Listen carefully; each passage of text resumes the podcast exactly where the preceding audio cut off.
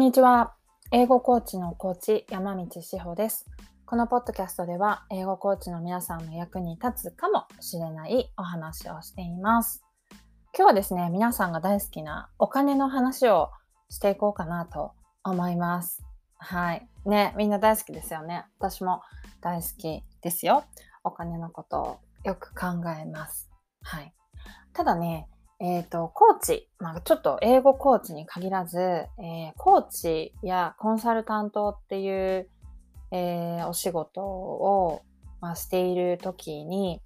よく目にするのが、月何十万稼げるようになりますとか、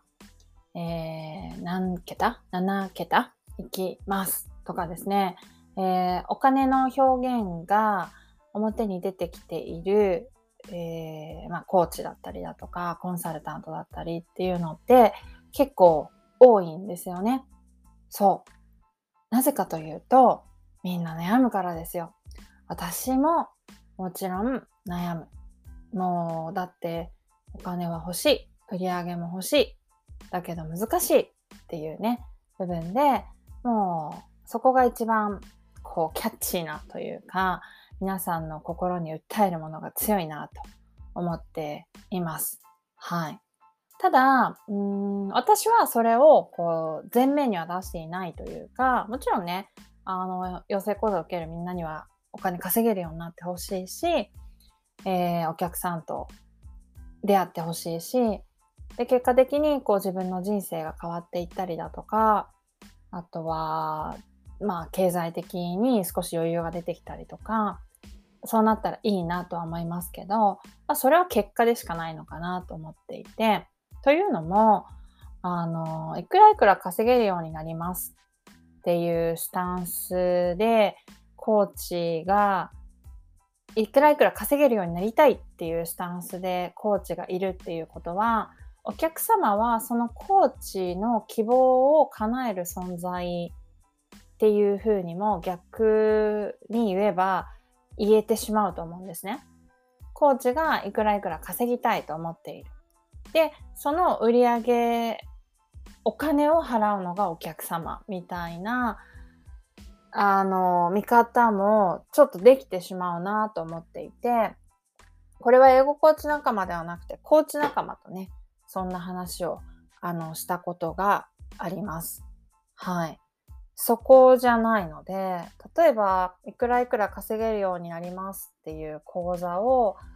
受けてきたコーチが自分のコーチなんだって分かった時ですよね。なんか、その売り上げっていうのは、ベースとしてコーチの稼ぎたいっていう気持ちにいってるわけじゃないですか。まあ、それが前面に出てるっていうかね。ひっそり思っとくっていうのはもちろんみんなあるから、もうそこはそうなんだけど、ただあくまでも私は英語コーチになりたいと思ってくれる人は、うんと、もちろん稼ぎたい、な、綺麗事かもしれないけどね。はい。まあ、ここまで聞いて、いや、綺麗事だしと思ってる人もいっぱいいると思うけど、綺麗事だとは思うけど、やっぱり自分が今まで頑張って学んできた英語と、あとコーチングというものを通じて、こう、社会の役に立ちたいっていう部分が強くて、その結果としての、まあ、売り上げになっていくのかなと思っています。最初から自分は月、じゃあ、ね、何十万稼ぐ、いわゆるこう企業の中だと first cash、 first cash って言いますけど、 first cash を稼ぐっためにこの仕事をするんだっていうね、すごくこうハングリーな気持ちも、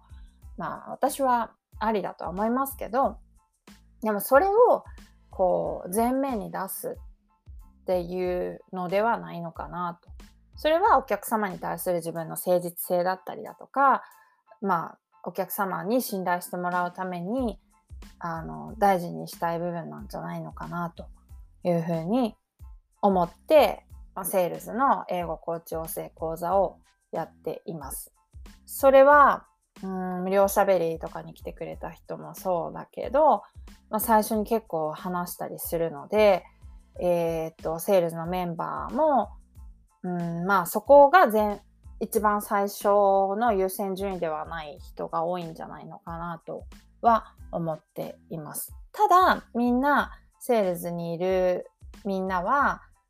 やっぱり続けられているっていう部分は大きいので、その短期間ですごく大きな売り上げを上げられるっていうことはないのかもしれないですけれども、試行錯誤を繰り返しながら、あの、まあ、長期的に見て、英語コーチとしてのビジネスを継続できていくっていうところが大きいなと思います。はい。なんか、このね、コロナでやっぱり在宅で起業ができるっていう意味で、英語コーチをこうの起業っていうのはすごく流行ったなっていう感覚があるんですけどまあそんなのをねちょっとこう毒づいてみました。はい。そんな感じです。まあいろいろあのー、実際にねお話できたらいいなと思っています。じゃあ、えー、山道志保が山道志保があのめちゃくちゃ稼げてるんですかって聞かれるとまあ波がありますよということだけ、あの、いつもみんなには言ってます。いい時もあれば悪い時もあるし、そんなそんな、ね、会社を経営していて、いい時ばっかじゃないよねっていうね。まあ、そんなリアルな話も、あの、どこかでいつかしようかなとは思いますので、楽しみに待っててください。はい。ということで、えー、今日はちょっと毒づきましたけれども、